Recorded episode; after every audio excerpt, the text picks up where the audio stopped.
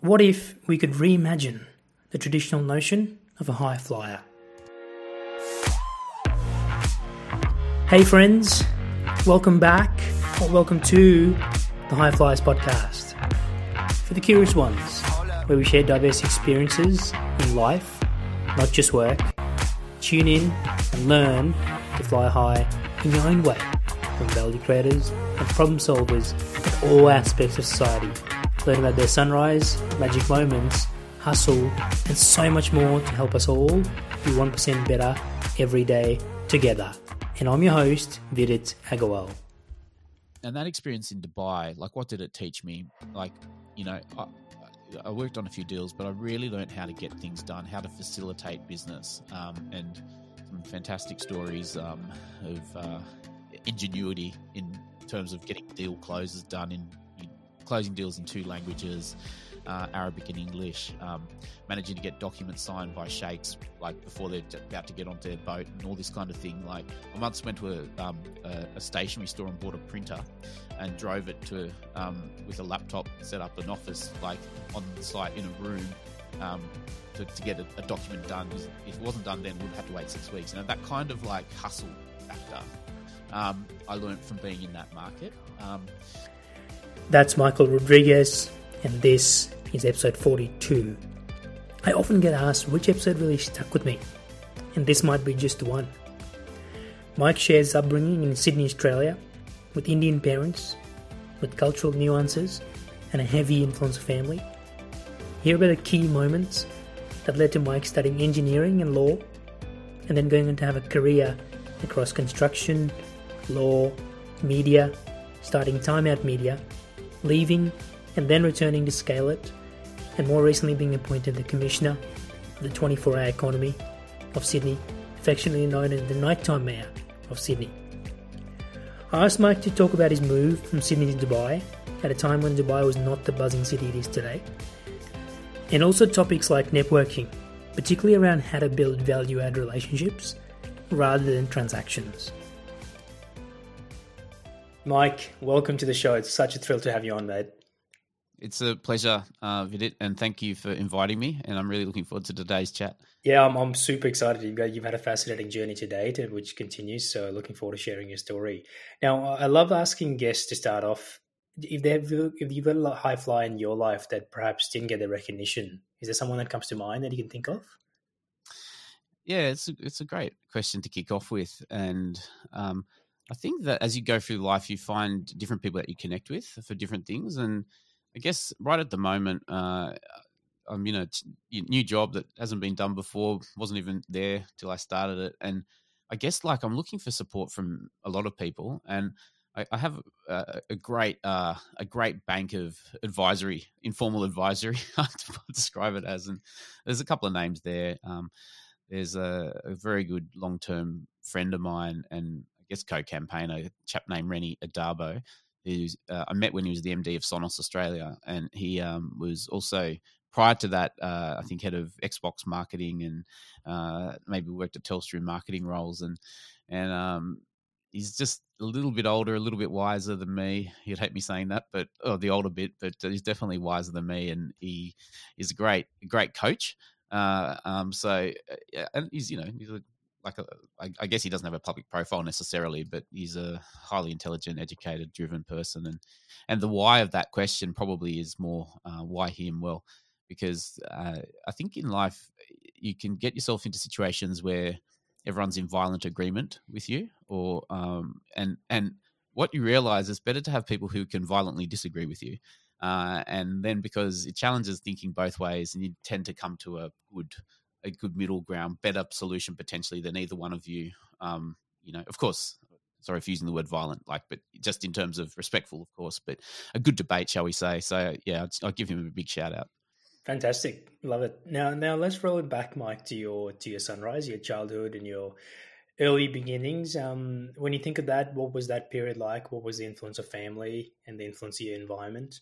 Interesting timing this, uh, podcast because yeah. yesterday I spent a full day in a leadership uh, um, process in my new government agency with uh, uh, a somewhat um, scarily talented group of individuals, uh, which I felt myself having to sit up straighter and make sure I too could, you know, um, maintain the in, intensity of that.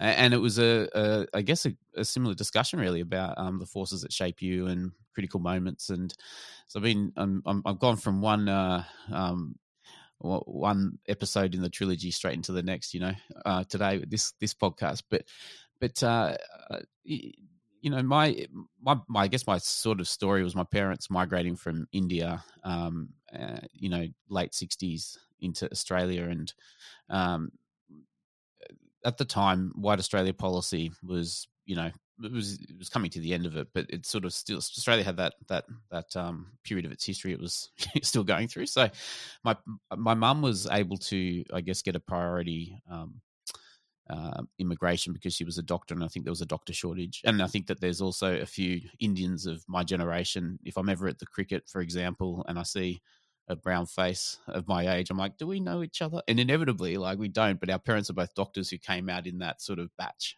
Um, so, uh, and, and, what was interesting is uh, that we ended up in Liverpool, which is in the Sydney southwest, and uh, it's a area that I guess um, uh, and I'll speak post colonial um, for this, but um, was you, you, know I guess like sort of middle Australia and lower socioeconomic, and then waves of immigration from Europe um, post war, and and so uh, I I guess I'm teasing out the uh, situation when you happen to be the one brown kid in your class, um, and uh, and and then you know what what that does, um, and I guess I frame it up as this thing of um, for me, um, what I call learning to be invisible, um, because you know it, and and I should say by the way, I come from a a, a stable family background, um, well educated.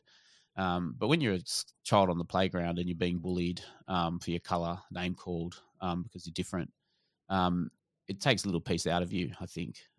and and outside the physical threats as well, which um, in those days, of course, getting punched up was um, you know part of part of growing up um, as a as a young boy. Uh, you you know you, quickly, and I wasn't a very good fighter. Um, Dad tried to teach me, but you know, in fact, he gave me this anecdote, which he's like, I was getting called Blackie at school actually, and um, and I was like, Dad, I'm getting called Blackie at Blackie at school, and he's like, well, that's okay, son. You'll just call them white liver, and I'm like. I don't get it, Dad. I don't what white white liver why? And he goes white on the outside, white on the inside, and, and, and I'm like, I think that could just be at too high level, Dad. I don't know that people understand that one. They're only six, you know. Um, so, it, um, but, but, yeah, that that that that was kind of I think partly what shaped me in a sense. Um, and and then I found myself gravitating as in through high schooling years into the Italian community because um, they were also a little bit, you know, conflict with. Uh, it's such another era, man. Talking about it's you know someone listening to this thinking um, it's so politically incorrect, but you know there was um, white Australians were called skippies.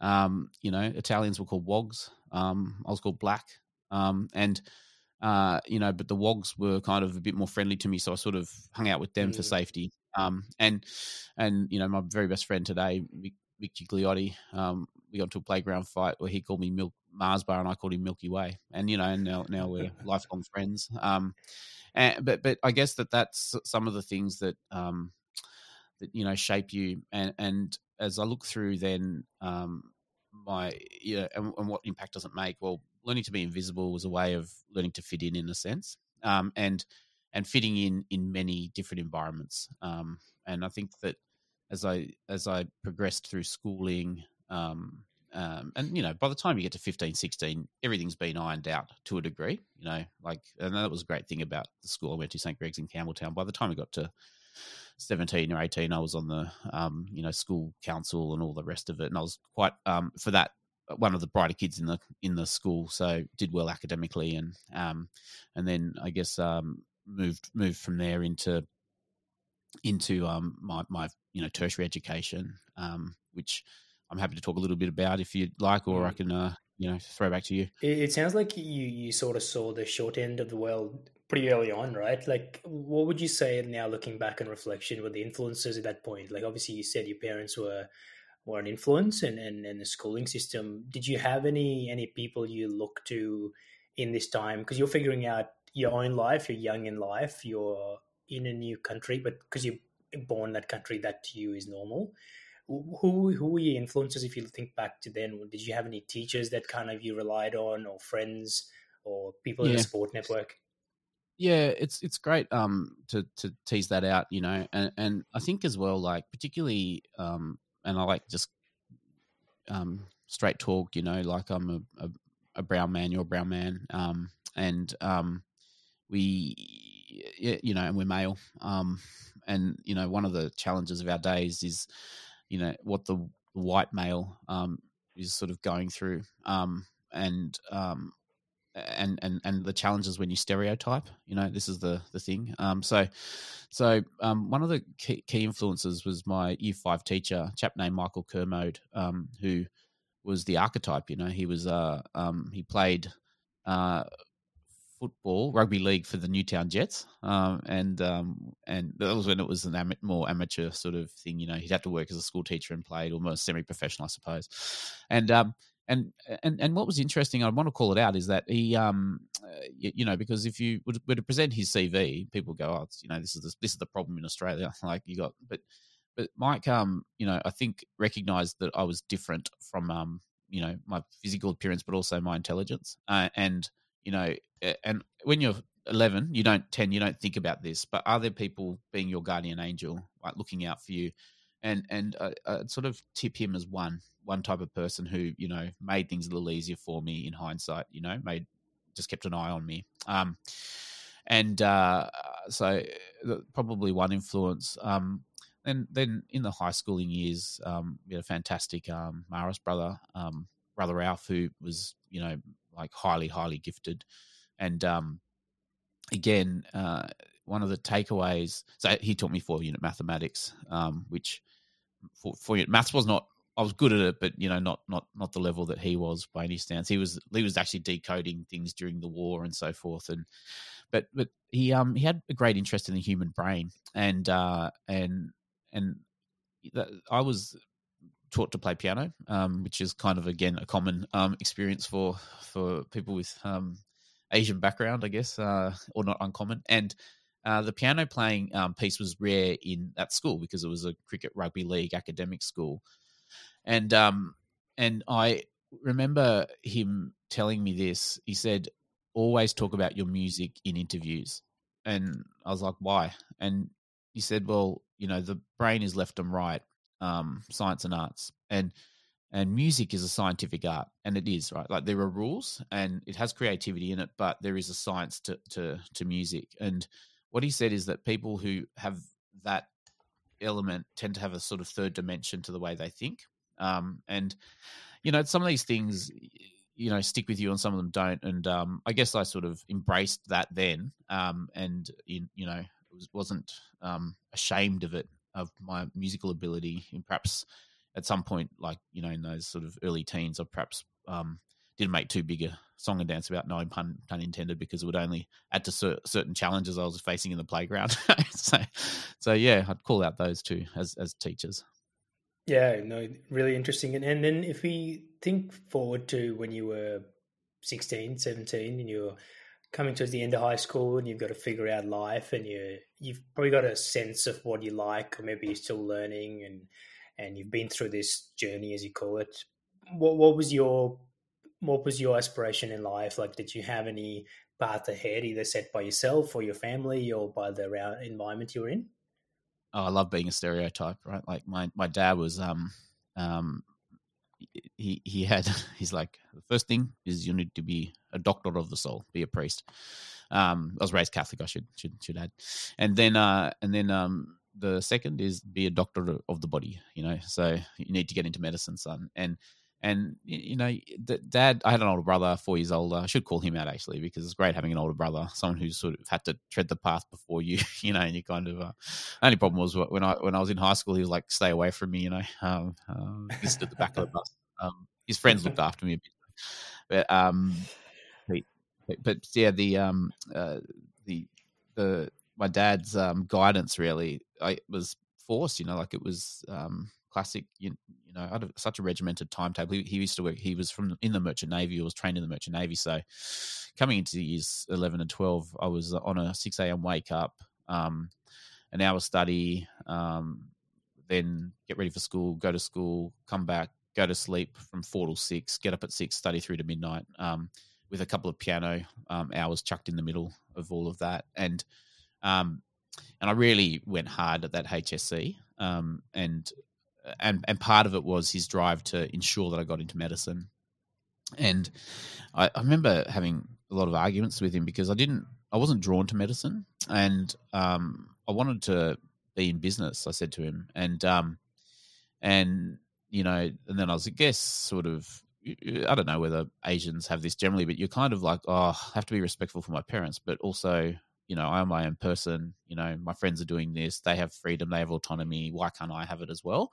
And so I, I, um, I was pressured into doing medicine, and, um, and well, just frankly, when the HSC results came out, um, the decision sort of got made. Uh, I, I, was eligible to go do it, but I had to go to Newcastle to do it, and um, Dad didn't want me to leave home. So, um, you know, I ended up um, doing engineering and law instead, and uh, Dad was still pressuring me to go and do um, a, a, transfer into medicine in, you know, um, year two um, from engineering and law, and you know, happily, um, yeah, well, uh, I shouldn't say happily. I feel a bit bad, but let's just say my first year at university, I made up for lost time in terms of um, socializing, and my grades, while decent, were not sufficient to uh, gain me entry into into the medical faculty. So yeah, a bit of bit of sort of focus on that, and um, and the decision to do engineering and law was a function of um, my brother having done science and law, and then my dad saying, "Oh, you know." Engineering and law, two, two, two professions, price of price of one. You know, it's not just classic sort of. Oh, that seems a better value proposition um, and it was murder. Like it was just yeah. really hard doing those degrees because um, it was uh, you know it's it's universities soliciting students, I guess, um, uh, and going well, why can't we offer it? Which was a good idea, but they hadn't done anything to to coordinate the delivery of the degree. So you know, you just like uh, I looked at my timetable, like they can't, they don't work. You know, you can't do both of these, and a lot of conflicts, and um, yeah, really sort of struggled um, with engineering. It's a tough degree. Um, and mm. law law is um, harder to do well in, but you know uh, easier to pass in a sense. So um, yeah, there was sort of five or six years of that. Uh, yeah, it's fascinating hearing you say that because the thing that's sort of evident is it seems like up to this point your parents have played a really big role in shaping who you are, right? By choice or, or by circumstance. But then obviously, as we as we'll touch on later on, you went down a path which was probably different and entrepreneurial and and sort of creative do you think that that was that connects back to your childhood because it was so structured and formalized? You sort of wanted to break away from that now in reflection? Um like i think that the I, I can only really comment on my upbringing and um the thing of being guided or directed strong direction in our family structure um was you sort of did things without questioning. It wasn't it was not half of the course to question, like, why are you questioning me? I am your parent. Um, and and um, you know, I actually remember that brought back a memory. Actually, I was uh, I was going to um, submit my UAC form. That was the um, university admissions thing that they called it at the mm. time, and it was a bizarre arrangement of medicine applications, law, dentistry as well got thrown in because if I couldn't be a doctor, I should be a dentist. And um, and I remember um, was maybe pre just mobile phones. I can't remember if phones existed 1992, 93. Uh, anyway, but long story short, I had this big fight with my dad about it, and um, and then he, mum must have spoken to him or something because he. I remember having a conversation. He's like, "Son, you know, you need to also find your own way." Like there was that kind of um, amelioration, and I don't. I'd never thought it as a seminal point, but maybe it has been. Um, but but once I got into that engineering and law thing, I understood that it was a really rare um, pairing. You know, there's not many people do those degrees together, and and then I was like, well, what opportunities can come out of it? And and and then I was just um, looking at it, going, well, there's not many construction lawyers. Uh, Sydney's a very construction led town. Maybe it's a great specialty to be able to bring these two degrees. So it wasn't really a calling so much as, hey, I've got this, I've got that. What can I do? What how can I extract the most value from it, and that and that sort of formed my thinking going into professional life. Like I, I um while at university went and did uh, trainee engineering um, placements with Leighton contractors at the time, and uh, fantastic uh, life experience for you know someone just twenty being on construction sites and uh, learning to, um, well, just being outdoors and working for starters, and um, um, and then secondly, you know, learning to engage with people of all ages and backgrounds, you know, in that context, and and yeah, and and so so I, I've done that experience, and then um, touching on people who have influences on your life. Another chap, Lee Price, the project manager of a construction site, after two years of working um, for him or three years, uh, including on the Homebush Bay Rail Link, the thing that took people out to the Olympic Games in 2000. Uh, he's like, Mike, you've got to go work in head office, you know. And he was throwing me a lot of like, um, uh, subcontracts. He's like, well, you're, you've got a law degree. You should be doing this kind of work, you know, like forced me into it a bit. I mean, encouraged me into it, I should say, not forced, but he'd bring me into meetings with lawyers and things, and I'd sort of have to, uh, you know, that was great. Someone looking out for you like that is amazing, you know. And I tried to do that when I've had people under my guard now, um, guidance. So, like, I, I guess, um, you know, that direction was coming to go into a career in like, you, you know, uh, engineering and law. So, therefore, from there into Allens and um, and then into project finance really as a way of uh, thinking about could I go traveling internationally and finance as a transferable skill as opposed to you know litigation or um, uh, construction, which is a little tends to be a bit more um, less transferable. So, so uh, I think I was like many on a um, professional journey, and I think that that's one of the things with the Australian education system, which we should you know think about, which is this vocation bias. It's like at age 18 you can make a decision on what you will be you know mm. like and and look at that decision engineering and law and now i'm like a, a bureaucrat um, in government um, you know looking after sydney's nightlife and nighttime economy you know it's not a logical not a logical progression by any stretch of the imagination and so um, from a I, I think that the, the I, I think getting to um, you, you know, it, it's the um, sliding doors moment maybe. And um, when when when did I suddenly go? I'm going to leave leave these you know a 10 year career or whatever it was at that stage in engineering and law and go into into media and how did that happen and um you know i think that that's the um the where, where that moment came from was um i think actually in uh, the circle the circle of watching what happens when people leave a country um, to find a better future. That I think about immigrant parents as the best entrepreneurs because you know it's one thing to go and raise five million dollars to launch a media business like I did, but there's another thing entirely to go. You know what? I'm going to leave my country with twenty bucks land and see what happens. You know, and um um and and so I, I remember speaking to my dad about it, and um and he said, you you know, look, I don't know much about media. You don't know much about media. Talk to me about it. And um, I mean, to be honest, I didn't read magazines either. Like I was like, oh, you know, I just thought it'd be a cool thing to do. And um, and it was, and is by the way. Um, let me be clear about that.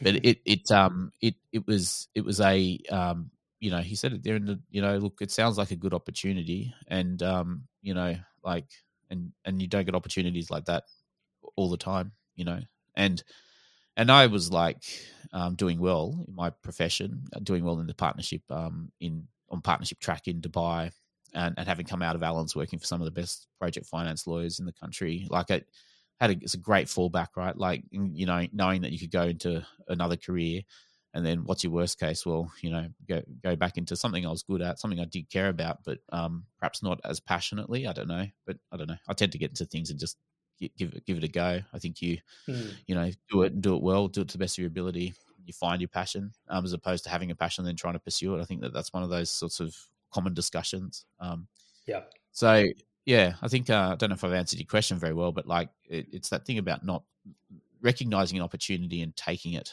um, um, having the confidence to do that, or the stupidity, whichever way you look at it. There's there's probably two thoughts there, Mike. I think one would be listeners hearing that, probably going that it sounds like when you went into that path with project engineering and then law, you enjoyed it, even though it was a direction from your parents. It wasn't like you went there were hating it. At least that's what it sounds like to me. Hearing you say that there's a bit of passion there, which is which is I think rare because I think particularly in today's society, a lot of people, particularly law, I think they do it for approval from others, and maybe they don't enjoy it because it is a very intensive industry, right? Um, and I think second second one is I, I was curious because I you touched Dubai, and I imagine that'd be one of your magic moments where you packed up from Sydney and you and you went to Dubai. What was that experience like? I imagine you're still figuring out. I think from what I understand, you were five six years into your career at this point when you went to Dubai. Is that right? That's got a reflection on your observation there. Which um, one thing that I've done in any professional context is network to the best person possible. So, um, so, for example, you know, if you're going to go apply for to work in engineering, what are the best ones to work for? Then once you're in that organization, who are the best people in the organization to work for? When I went to the law firm, I um I, I started in construction law, um, and then and then um, I didn't know much about finance at all. In fact, I was like, I, I didn't study finance at university. Um, I can't remember doing it. It was under the subject property and equity, which I was like, it was a very big textbook. I didn't really read that one. Um, and and and and there was a chap named Philip Cornwall who at the time was um, uh, you, you know, top project finance lawyer in the in Asia Pac maybe or Australia at least. And um, I, I was like, oh, I think I should go and work for him if I can. So I, I networked to get to work for Philip. Um, so so and and the reason why I want to sort of tease out this story is that um, I, like I have such a long admiration and respect for um, him, um, and have been so grateful to be able to mentor his son, which is another story all altogether, which I can come to if you like. But you know, Philip, um, I do feel for Philip. You have to deal with a 20 something who knew nothing about like and just put up with it you know but but um but he, he, he again took me under my wing and I tried my best and um and and and what happened was when I went to leave um the firm um Philip's like well sorry like you know where are you going? Dubai. We're, like, what's that? I'm not, one of my one of my um, students isn't going to just go and waste his career somewhere, right? And Dubai at that time wasn't mm. understood, yeah, a recognised legal market. Um, um, I think I was the third Australian lawyer on the ground in Dubai, um, and and but uh, there was sort of economic recessions and things going on. So London wasn't recruiting at the time, and I think it was around the SARS era in Singapore and so in, in Asia. So, so but I looked at Dubai and thought, you know what, like it has the characteristics of Hong Kong um, in terms of you know size of law firms that you could work for across multiple multiple disciplines, and um, so you know because one of the challenges in the Australian legal market is you get pigeonholed very quickly into a small job, um, uh, you know, into into one little department or whatever, and focus on one type of work, and that can be limiting. Um, so how can you stretch your horizon? So I was like, great firm I work for there, Dentons, and um, had you know thirty odd lawyers or something like that, um, and and the so so there was that observation. That Then the other part was that Philip um, and another partner, Dick, and they're like, "Well, who are you going to go work for? Who are they?" Um, and it happened that Neil Cuthbert, um, the partner I worked for there in Dubai, ultimately had worked with, with one other partner in Allens, and he's like, "Oh yeah, he was a good he was a good um, lawyer. Should you can go work with him?" It was almost like I had to get approval to leave the firm, and I like and the one thing um, this might be a long story, but it comes to a, a salient point because on leaving the firm, I wanted references from partners, and there was a whole debate: can you get them because of being sued if you're not good at your job and so forth. But I managed to extract references, and um, a couple of partners signed them on my behalf. But Philip took the time and trouble to adapt the reference I'd written for myself and change it from saying Mike's a strong. I was like, Mike's an exceptional lawyer, blah blah blah, and um, and Philip wrote, um, Mike's a strong lawyer, but he's great with clients and networking. And and that type of insight and that's what i was actually good at in the legal environment and and it's been a through line into business is a lot of lawyers know the knowledge component of it but aren't necessarily great with business development mm. client relationships and so forth. And um and that experience in dubai like what did it teach me? Like you know I, I worked on a few deals, but I really learned how to get things done, how to facilitate business, um, and some fantastic stories um, of uh, ingenuity in terms of getting deal closes done in closing deals in two languages, uh, Arabic and English, um, managing to get documents signed by sheikhs like before they're about to get onto their boat and all this kind of thing. Like I once went to a um, a, a, stationery store and bought a printer and drove it to um, with a laptop and set up an office like on site in a room um, to, to get a, a, document done because if it wasn't done then, we'd have to wait six weeks. You know that kind of like hustle mm. factor. Um, I learned from being in that market. Um, so uh, yeah, I've gone entirely off topic here, but it's that um, thing of I didn't. Um, what do you enjoy about the job? And I think that what, there's what we perceive a job to be, and what the job actually is, and then um, you know, can you make, can you understand, and make a, a change or do something different to present the stereotype? And and and and like I, I think for some of the listeners, the thing about it is that um, people sometimes can accept the world the way it is, right? Like, and therefore, it's a very structured approach, and and a seeking of permission to act, you know, um, to change, and that's the single biggest um, um, question I think for people, or for me anyway, um, is is understanding that you can actually affect a change, right? In the first instance, and then having the courage to do so and live with the consequences of doing it, right? Good or bad, you need to be able to take mm. that step and some steps are smaller um, than others. It's not too big a deal to switch from construction engineering into project finance or to switch from Allens in Sydney to Dentons in Dubai. It's a bigger leap to go from Dentons in Dubai into launching a media business, granted. But, you know, it's taking that, understanding you have permission, it's your life and you can do it, you know? Um, um, what rules can you bend? Which ones can you break? That's so good. I, I, I completely agree with that. I think that the, the point that resonates through that is belief uh, and I've always said if you have belief in yourself, then others are going to believe in you. And I think if there's young people listening to this, that's probably the biggest takeaway. And I think just seeing your journey, that's probably one thread that's evident is belief in, yourself that's allowed you to do all these things. Yeah, um, it raises this other, um, and it's a bit tangential now in, in, in terms of chronology, but um, there is this thing of belief, and um, one you, you you have to have it, and um, and if you don't, and you can be naive, right? Like you know, I was naive um, launching timeout. But I think that's also but, a good thing, right? Sometimes you have to be naive to. Yeah. The biggest well, changes uh, are naive. That's why they change things.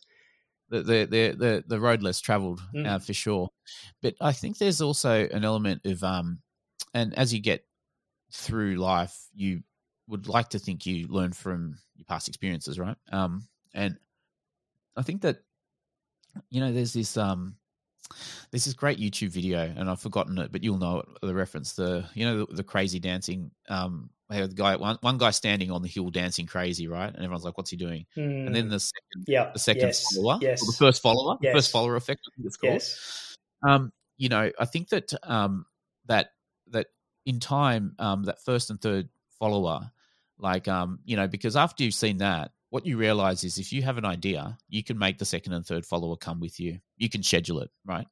So, so when you look at, uh, say, for example, um, the movement of um, under the Nighttime Industries Association, Unite for the Night was a campaign that we sort of ran prior to um, prior to uh, New South Wales state government election in 2019. The the um question there is well, could i get people to follow?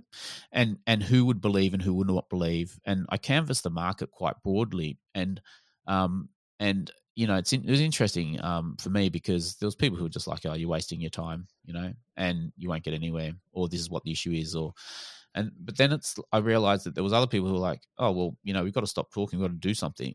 Um so well, this sounds believable let's go and do it you know and that, that gets that sort of thing to the you know can you get 20% of a market doing something?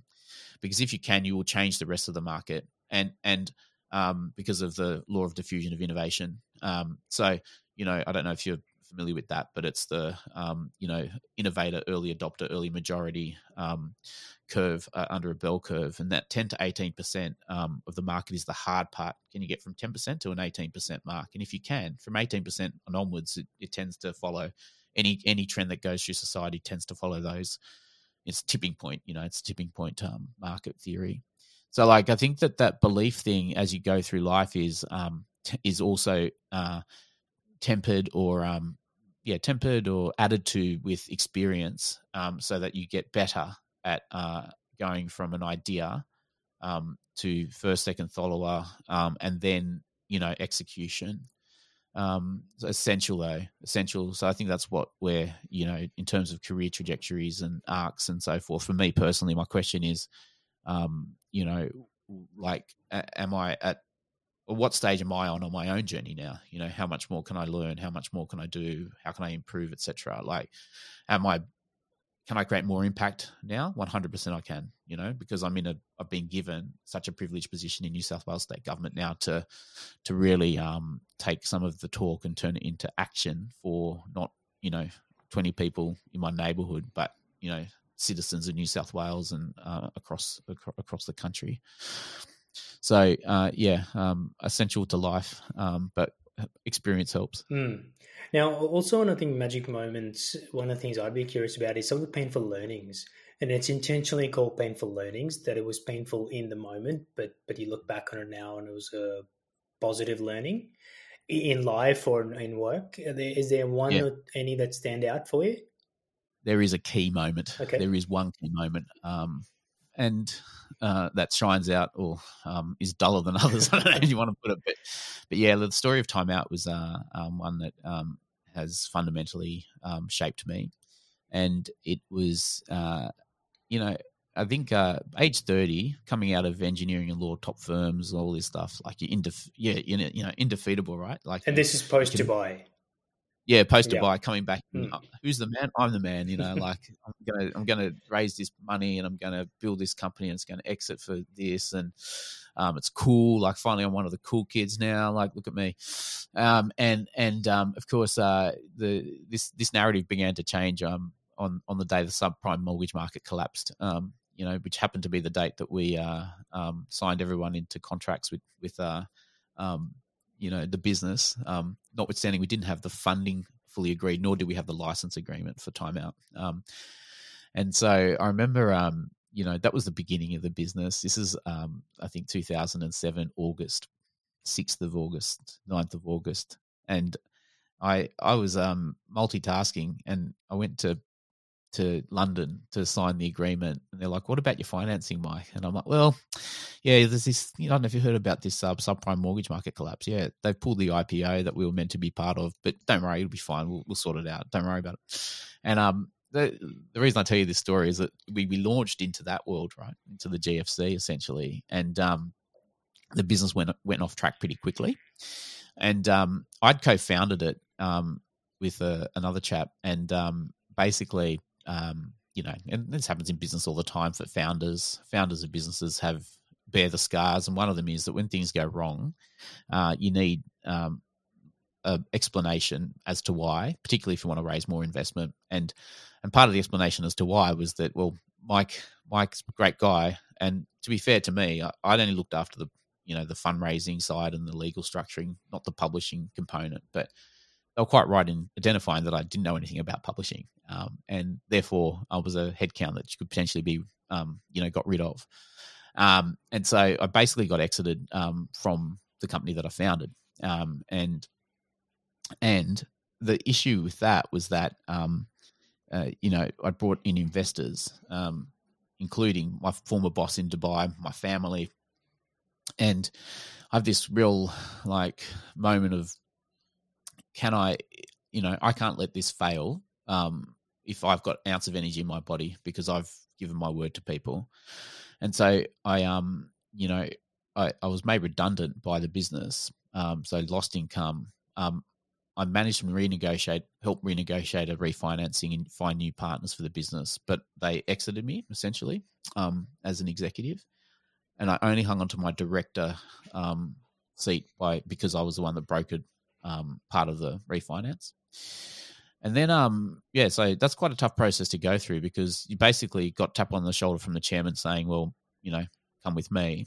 Um, you're not the right person. You've done a great job. See you later. Don't be a problem." Um, and and um, you know, there's a bit more nasty stuff than that, but you know, don't need to go into it. Um, and and I remember being um, unemployed uh, and in the middle of winter working with my now wife um, at the Aroma Coffee Festival, bagging coffee, um, and um, and then catching a bus home, and it was like I'd done everything right. Like I'd saved the business, but I had no job. I had to borrow money from um, one of my mates um, to live, and um, and I was like, oh, I need some inspiration now. So I googled inspirational poems or mm. something, and um, and Rudyard Kipling's "If" came up, and it's uh, you know, a very famous poem and one I turn to very often um, when I have moments of self doubt or um, a fear, and uh, and that was like a uh, and then the next six months, like that gave me some, you know, good insight. Um, and then the next six months was really hard because um, I just had bad news to deal with all the time. You know, I've got to tell the investors this. I've got to, and I and I struggled you know, the thing of how do I pick myself up from this point? And um, uh, great experience to go through because it did a few things. One is it taught me resilience. Two is it um, um, maybe maybe less of a dickhead to be honest like it was it was it humbled me and um and my wife and my love vicky would say it was the best thing that ever happened to me um and and and you know i just look back on younger mike and think um you know of, of all the mistakes i made and and the way i behaved as well. Like one of the things that um i i despised about you know in hindsight was how i would be if i was out and about in bars and restaurants and you know clicking my fingers for service and this type of approach you know. It's so disrespectful to the people that are serving you you know um and, arrogant um you know and and it was yeah that that that was a hard moment to go through um and then and then the other side of it how do you pick yourself back up um mm. you know and and and i remember having to write a list of 10 nasty things i had to do every day and thinking look, if I can get through four or five of these, let's just call that a good day. You know, um, painful phone calls or you know whatever, and um, and then eventually, you know, you you you, you pick yourself up and um, reestablish, and isn't as bad as you think, and you know there is a path out. So, so that was a sort of low point that stood out. Yeah. Because the, the the part that's interesting there is uh, looking at your LinkedIn, you were with Time Out, I think, for 14 years. So, was there a resurrection post this painful learning where you went back into the business? Like any good story arc, you've got to have uh, the redemption, the redemption story, right? Like what was it? Yeah. Um, so the redemption story for this is like is again not too dissimilar to a lot of entrepreneurs who who get exited and then have to come back into their own business. You know, it's a, a like I'm really not putting myself on this pedestal, um, but you know, it's not. It's a test of ego, right? It'll be a test of ego because you You've got to prove there's, yourself. There's, yeah, but then it's about like what your passion belief um, is in something, and um, and can you let it fail? And for me, the answer to that was no. Um, and so I've left out a few details in the interest of time, but um, you know, um, the the redemption story was that I had to come back into the business. Um, well, because there was no more money left in the finance markets, we'd exhausted it. It was the bottom of the GFC. We'd brought in a partner, a publishing partner. Um, which I'd networked to get, by the way. Um, my my sort of uh, common hallmark of my behavior is ability to build networks through diverse ranges of people, um, but based on genuine relationships. Mm. Um, a sort of sidebar there is like people are people, and if you can engage with them, like not perceiving what value they have, you'll the reward will come. Um, and and you give freely of yourself whenever anyone asks. You know, um, Jordan Harbinger, a podcaster that I follow, um, would say, "Dig your well before you you need it. You mm. know, is a way of thinking about it. Um, so so um, the redemption story ended up with me kind of coming back in, and I was um, I'd built a few client relationships, and and um, and you know, in terms of I was on a drive back from Melbourne with Dad. We we we had some relatives in Melbourne, and we used to drive up and down a bit, and he was talking to me about my career and his perspective was i sort of can't understand this mike you know you've got these degrees and then you like did this and it didn't work and now you're doing this and like what's the plan here and i said well you know i've got to try and build the revenues of the company back up and and um and he said you know it's like that insight i guess as as, as we're talking through the podcast you can see that my dad's had a big influence on my um life and not surprising and uh and he said well it sounds to me mike that the only thing that these people understand is is money and sales. So you should just get good at sales and take control of the company that way. And that's what I did. I just came back in and um, you know, got really good at selling. And because there was no money in the finances, all of a sudden the board who ejected me from the business were like, hang on a second. Um, Mike seems to be the only person who can hit his target. What's he doing differently to everyone else? So they invited me back as an executive, um, and I was like, "Oh, this is uh, interesting um, turn of events. Uh, why would you want me? I thought you said I knew nothing about publishing." And um, and if uh, you've got to put your own ego aside, but at this stage, like there is an element of well, if you've got self belief, you have you're entitled to to have you to make to have that thought, not necessarily make the comment, but you're entitled to have that thought. And I um got really good at selling and um, essentially built myself back into being a sales director, then the commercial director, and then I remember this really salient point. I want to tell it, and um, company's now exited, so I can. Um, but I, you know, my life, my personal life, had sort of had to frankly take a back seat while I sorted this stuff out and and um, so it was sort of five, five by 2012 I kind of got back on my feet um, and and um, and but there was this point where um, they said can you um, come back and be the commercial director but also do all these other jobs? And I just said I remember sending back the PD saying no. I come to this company I do one thing and that's sell. Don't want to do anything else. No legal no finance nothing um, and I want the right to fire everybody on the sales team and replace them with people that um, I, I know can do the job. Um, and those two things. And they, and then salary negotiation was well, you know, a low salary and a high bonus. And I said, "Are you sure? Are you sure you want this?" Like, and they said, "Yep." And I'm like, "Okay, let's see." Twelve months later, the company couldn't afford to pay me my bonus. Mm-hmm. Um, and um, and you know, like because I knew at that stage how to go and get it done and was capable of doing it. And then, of course, over a period of time, they said, "Well, um, you seem to be able to not only um, deliver revenue, but you also seem to be a good leader. And can you actually come back and be the CEO of the company?" And um, and I had the moment of joy when the chairman uh, asked me a different, and, and I said, just um, just to clarify, right? Like uh, last time a chairman asked me for a private chat, he told me I uh, the chairman told me I knew nothing about publishing and shouldn't be in the company. So you'll excuse me if I ask what this meeting's about. And there was a mm. different chairman at the time, and he said, "Oh, look, you know, um, I think you'll find it's a different chairman and it's a different situation." And uh, you know, and and um, it's the power of belief, right, and redemption in that moment. And then I took um the business. I now sound like an egomaniac, but this is all historically accurate. Um, then I just you know did the necessary, built the business. Um, and then was able to guide the company to exit. And it was quite a big thing. Um, and sorry, not financially, but just in terms of your own professional development, mm. leading a deal, closing a deal. And at that stage, all the skills were coming back in, you know, negotiation. I did all our legals for a fraction of the cost with a third party supplier and just drove. I remember um, driving a deal to completion and uh, took great joy in preparing a playlist. Um, called Closing Time, which I still listen to. And on the day of close, like you know, deals go on and on. You know, and like, all right, lawyers, you're making money here, but can we stop this merry-go-round? We've got to close this. I sent out this playlist to the whole deal team in London and Sydney, um, and said we're closing it today, and I'm going for lunch at one. Um, and here's if some of you um, like Logic, this is what we're doing. Others, others of you who are musical might like enjoy listening to this playlist as you go about your day. There's all these songs about, you know, Signed, Sealed, Delivered, I'm Yours, Eminem, um, you know, um, uh, you know, the moment, etc. These things, and and uh, yeah, and and you know, closed out what the, the the story as a CEO, sold the company back to Timeout Group, and um and got a result for investors, which um you know um at that stage was a was a career highlight. It's now been overtaken by other things, but yeah, that that was the redemption story for Timeout. That's so so inspiring. I think for people listening in, it shows you can be at the bottom and you can rise back. Yeah, obviously, I think what's evident is people and belief in that. Um, and then maybe we touch on that for a minute, Mike, around people and relationships, because I think I.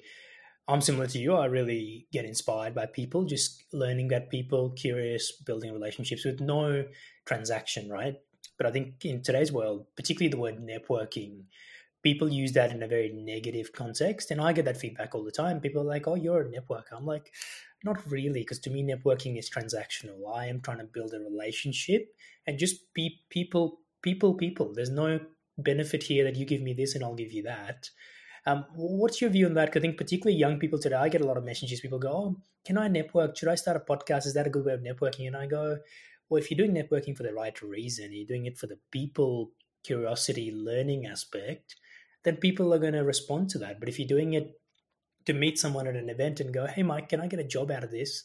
people, no one, no one's going to positively respond to that. Like, well, how's your experience been there? Because I think networking is not something you're taught; you kind of learn as you go.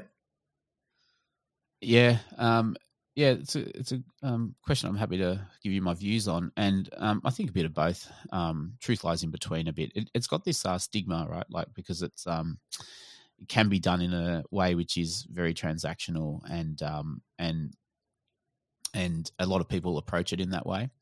People in Dubai, um, you know, there'd be networking events. Everyone's there to do business, and you turn up, and people just run up to a group of people and go, "Hi, I'm so and so," and throw around seven business cards, run off to the next group, and it's like, well that's thank you. Like I'm just going to put that over there because like what what why am I going to like engage with you?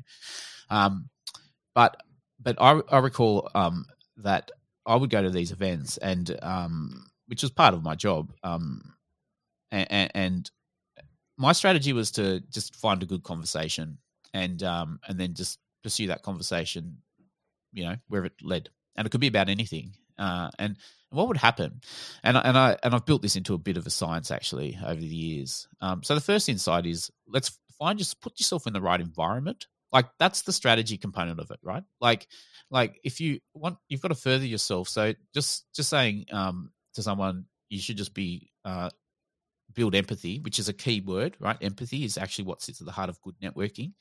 Um, but like me going and sitting out in a cafe in Annandale and networking from that perspective if I'm trying to be, you know, like a have a specific goal in mind, is probably not very strategic. You know, if if, if for example, I wanted to, um, you know, make my way in investment banking, maybe Martin Place is a better cafe to sit in versus, you know, like like so there's an element of that strategy to it. But what you what you find particularly in real life um, networking um, it's different uh, these days where so much of this is virtual but you and i've never met in person right? So how, why are we talking now um, and partly um, it's because there's a empathy that was built because you respectfully um, looked into my background and approached me in a, a, good manner. And people, leaders, good leaders, and I'm not sort of putting myself on that pedestal necessarily, but other other people have written about it, right? Like CEOs of companies are highly approachable, normally why they are CEOs, and as long as you um, can articulate say, so articulate yourself clearly as to why and what it is you want um, people, if they can help, will help. Um, if they're good leaders, like because that's what leaders do.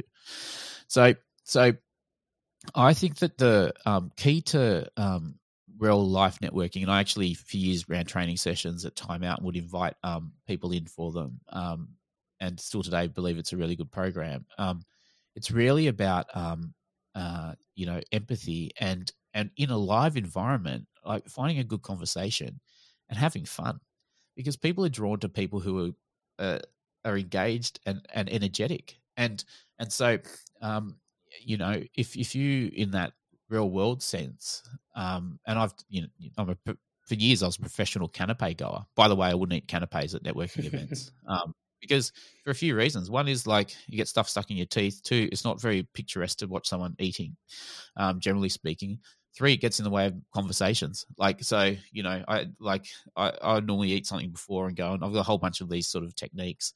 Um, but it's because like i i know with good energy and um, conversation i will find find someone interesting. And then um and, uh, and inevitably it's the people that you least expect um the people that you know you can build a relationship with. If you can build a relationship with someone then you've got them for life. Like um you know rennie the chap i mentioned before how did I meet him? Um, we are on stage together at a conference, and um, um, it was one of my more outstanding moments um, as I actually pulled out a soapbox and uh, stood on it in town hall and said, "If not now, when?" and went went on about um, the importance of nightlife in Sydney. As I sat down next to him, he goes, "Oh, I should have gone first, you know." and we came off stage, and he said. I don't, know, I don't know who you are and what you do, but I know that we, like I, we've got to do some stuff together. And so, you know, it's like, okay, that sounds good. What are we going to do? And yeah. So so so I think that um there's a real um yeah like a misunderstanding um about about um you know networking. As if I can throw back to something we were talking about earlier just for a second, um the the other thing too about relationships and when I was telling my redemption story for Time Out, um, you know, the reality was I had clashes with board members, and I remember um, um, because of, of historical reasons and whatnot, and I remember getting a bit churlish about the whole thing and um, trying to um, engineer uh, board members to come off the board because I was like, well, a bit, um, you know, you're getting in the way. I, if if I'm being open and honest, and you've got is I was probably a little bit um, vengeful as well about the situation. There was a bit of pent up, um, you know, ag- aggression, and um, the reason I want to tell that story is that, you know, I was counselled by uh, that the, the second chairman, um, and you need this kind of guidance. Um, you know, I think that we, we we're a bit ageist as a society now. We forget that um, um, people with experience um, have a, a, a, sources of knowledge. Um, you know, and this is something which is changing increasingly as we as we take more respect for our um, First Nations people and understand the importance of of, of their culture and, and, its experience. But there's an element of taking guidance when it's coming from the right place. And his guidance was, look, you know, I think that you can come we'll talk to these directors and we'll get them into line but let's keep the board in the structure. And the reason i'm saying that is that the two people that i wanted to get rid of when we came time to exit they were the two that got in and advocated for me as a ceo you know? And i think that um wow. like i'm i'm i'm um very um i learned from that about the burning of bridges and and well, and not to burn them basically or or think very carefully if you're ever going to do it um, because everyone's a work in progress you know? Every we, there is no such thing as perfection and um, over time people's change people can change and people have value that you may not recognize and you have value in yourself that you may may not be recognized. And so if you've invested in a relationship um, and you're willing to turf it you've got to be really careful about that. Um, so i just wanted to tease that back out because you know i'd hate for listeners to think that you know um, you know the, there was there was no villain to destroy is the point of that redemption story right like it's the villain within mm. Um, mm.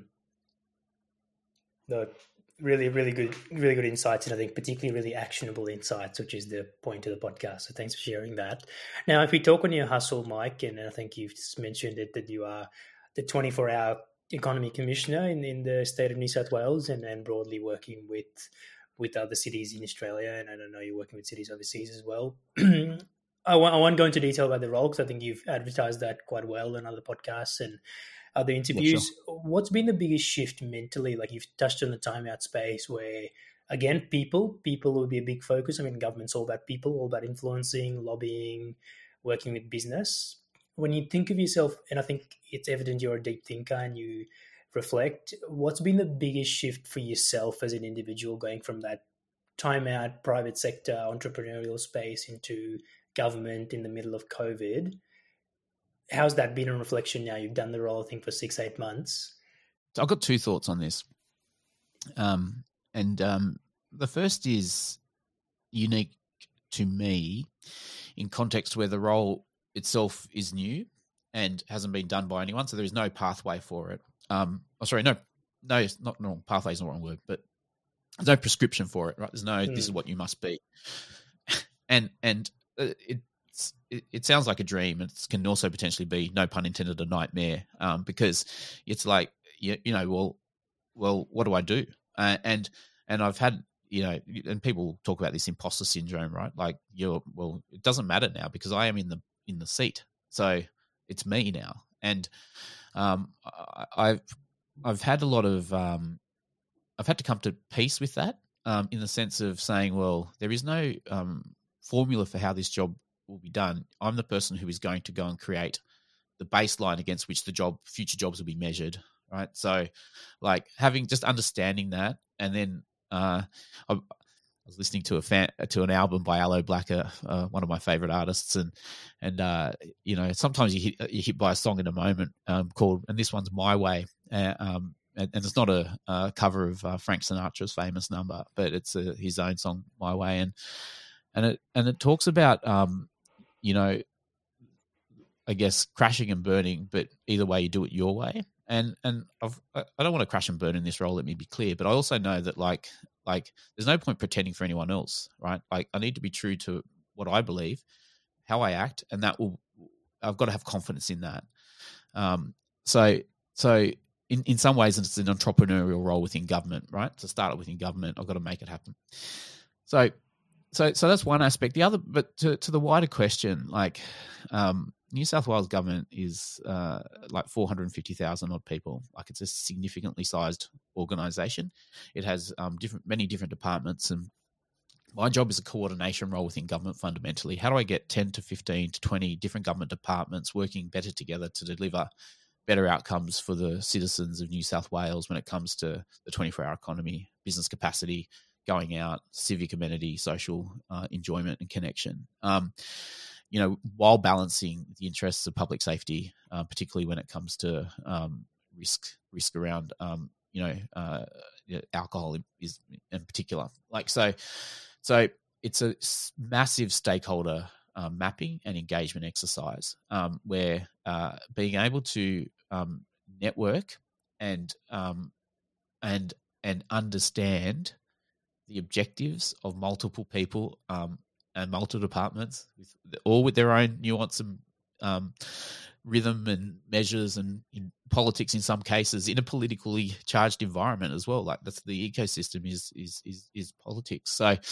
um, the the thing that um and why why do why do why is this the conversation? Well, this is a conversation because fundamental to getting anything um, done in business, in life, is alignment. If you're looking at a, a relationship um, with a life partner, um, if you aren't aligned uh, around uh, um, common values, then you're going to have a breakdown in your relationship or your family. Right now, um, my wife's in New Zealand with our kids because, of, unfortunately, um, you know, for the circumstances, and we've just taken the view, well, you know, that that's it makes sense for you to be with your extended family in New Zealand, and and I'll be here and I'll focus on work. But are we on are we on the same page or not? Mm. You know, let's have a good discussion. I need to go and align different people within government around, um, uh, you know, uh, the objectives of the 24 hour economy strategy. And I can't do that if I want to tell people what I think they need to do. Mm.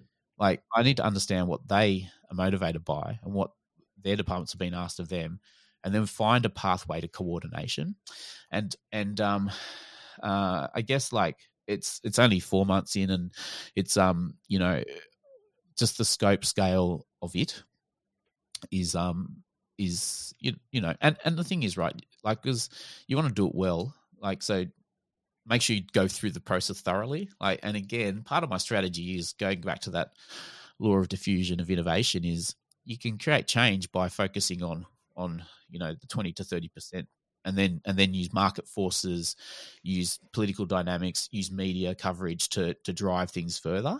Um, so I guess like um, um, again going into it, the the hustle side is really about building out relationships and um, with key people within government who can uh, um, sponsor me and coach me. And I've got a good number of allies within um, the organisation, um, and I take counsel with them um, you know, often. And uh, um, and you know, as I say, like you learn, and the irony of being on a podcast where I talk too much, but most of my job is about listening mm. and and and then and then um, taking things away, thinking about them, and then saying, okay, this is how we take this forward. Mm. One last thought, Mike, before we go into the final sprint. Uh, are there any things about this role that surprise people? Like, what are some of the unknowns? If you had to pick one or two, and I know you said you've only been in the role six months, but what has been the biggest unknown for yourself or when you talk to friends and family that surprises people? Well, I mean, you know, it's the context, isn't it? And um, um, in, in, that, you know, this was uh, the problem we thought we were going to have is not one we are currently in. Right? Like we're, we're, locked down at the moment. Um, my job is entirely about getting people to go out, and um, and um, and so you know, it's been not only um, recontextualized but totally redefined by the current circumstances. And so, um, um, and again, you you know, just uh, and like you know, I'm really um, not, I wouldn't say the word struggling, but I'm just trying to find my own way in the current context and and and and be proactive and try to get people to recalibrate because humans don't like rapid change right? This is the uh, we like going and knowing what our thing is but the circumstances are changing. And this is where um you know um i i think that and I'm in government now, and you know, but I think even objectively, with that in mind, I have a significant amount of respect, and did before too, for um, civic leadership generally in this in this crisis, um, because um, the, this is now since March last year, and don't forget there was bushfires prior to that.